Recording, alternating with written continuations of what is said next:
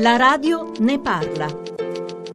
Ero nello studio alla Camera dei Deputati dell'onorevole Andreotti, presidente uscente del Consiglio, e nel pieno delle elezioni del nuovo Presidente della Repubblica. Andreotti aveva appena cominciato a dire poche parole. Quando squilla il telefono risponde, vedo che mette una mano su, sulla cornetta, poi si rivolge a me e mi dice c'è stato un attentato, un attentato a Falcone. Claudio Martelli, ministro di Grazia e Giustizia, così si chiamava allora, che portò Giovanni Falcone a Roma alla Direzione Generale Affari Penali, esperienza da cui partì la Superprocura. 25 anni dalla morte di Falcone, di sua moglie Francesca Morvillo e degli uomini della scorta.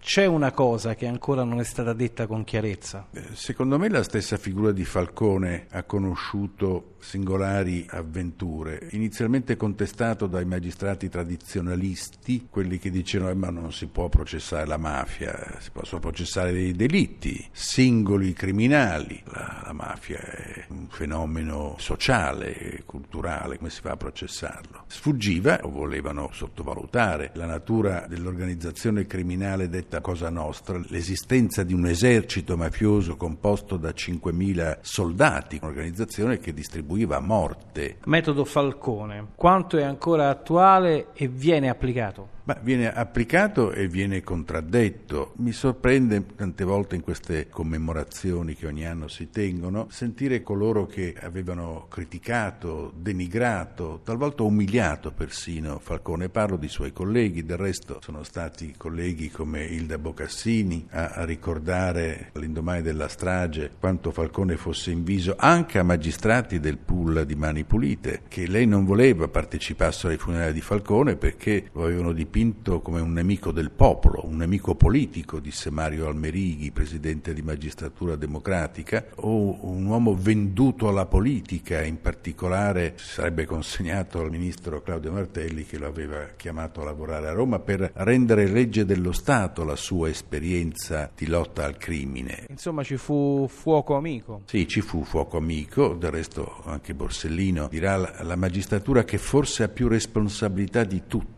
lo dice un magistrato, un grande magistrato, nella morte di Giovanni Falcone. Perché più responsabilità? Perché fu ostacolato in tutti i modi. Fu ostacolato quando doveva diventare eh, naturale erede di Caponnetto alla guida dell'ufficio istruzione di Palermo, quando puntava a diventare procuratore della Repubblica a Palermo e il CSM disse di no. Fu ostacolato quando lavorava con me e insieme concepimmo il disegno delle procure distrettuali e anche della Procura Nazionale Antimafia. Addirittura la l'ANM dichiarò uno sciopero generale e il presidente di allora dell'ANM, Raffaele Bertone, disse che di un'altra cupola mafiosa non c'era alcun bisogno, cioè descrisse la Procura Nazionale come una cupola mafiosa. Questo era il livello violento dello scontro. C'era poi in generale, e c'è ancora purtroppo, una mentalità nella parte più corporativa della magistratura che rifiuta quasi il contatto con la politica, salvo poi candidarsi individualmente in questo o in quel partito. E poi c'era l'altro aspetto, quello che ha riempito per 25 anni le nostre cronache giudiziarie e politiche, e cioè la convinzione che la mafia era comandata dalla politica. A turno questi comandanti sono stati naturalmente individuati in Andreotti, poi in Berlusconi, diceva Falcone, ma insomma se la mafia fosse comandata dalla politica, fosse agli ordini della politica, saremmo di fronte a una specie di spectre, allora basterebbe uno 007 per liquidarla. La questione dice molto più grave, più complessa. La verità è che molto spesso è la mafia che comanda sulla politica. Rapporti tra Stato e antistato. In una recente intervista lei ha dichiarato che Falcone, dopo l'assassinio dell'eurodeputato della Democrazia Cristiana Salvo Lima, braccio destro di Andreotti in Sicilia,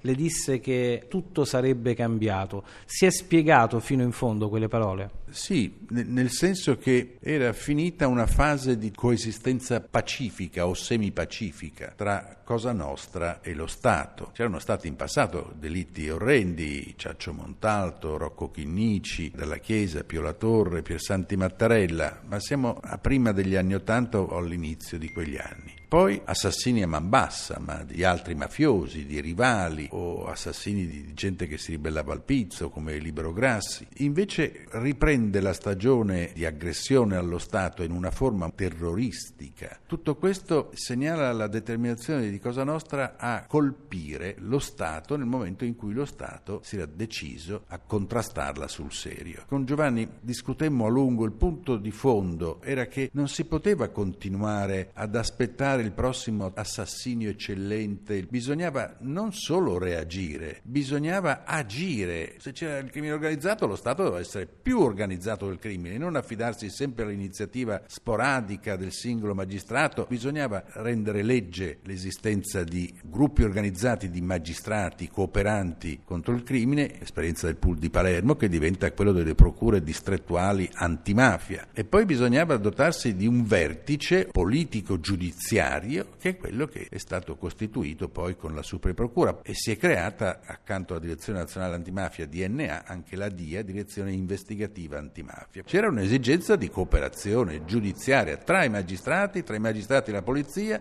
tra i magistrati, la polizia, il governo e il Parlamento. Era questo che doveva essere compreso e che da molti in realtà non fu compreso. Vederli oggi eh, riconoscere e però non fare autocritica in qualche modo lascia il dubbio. Thank you.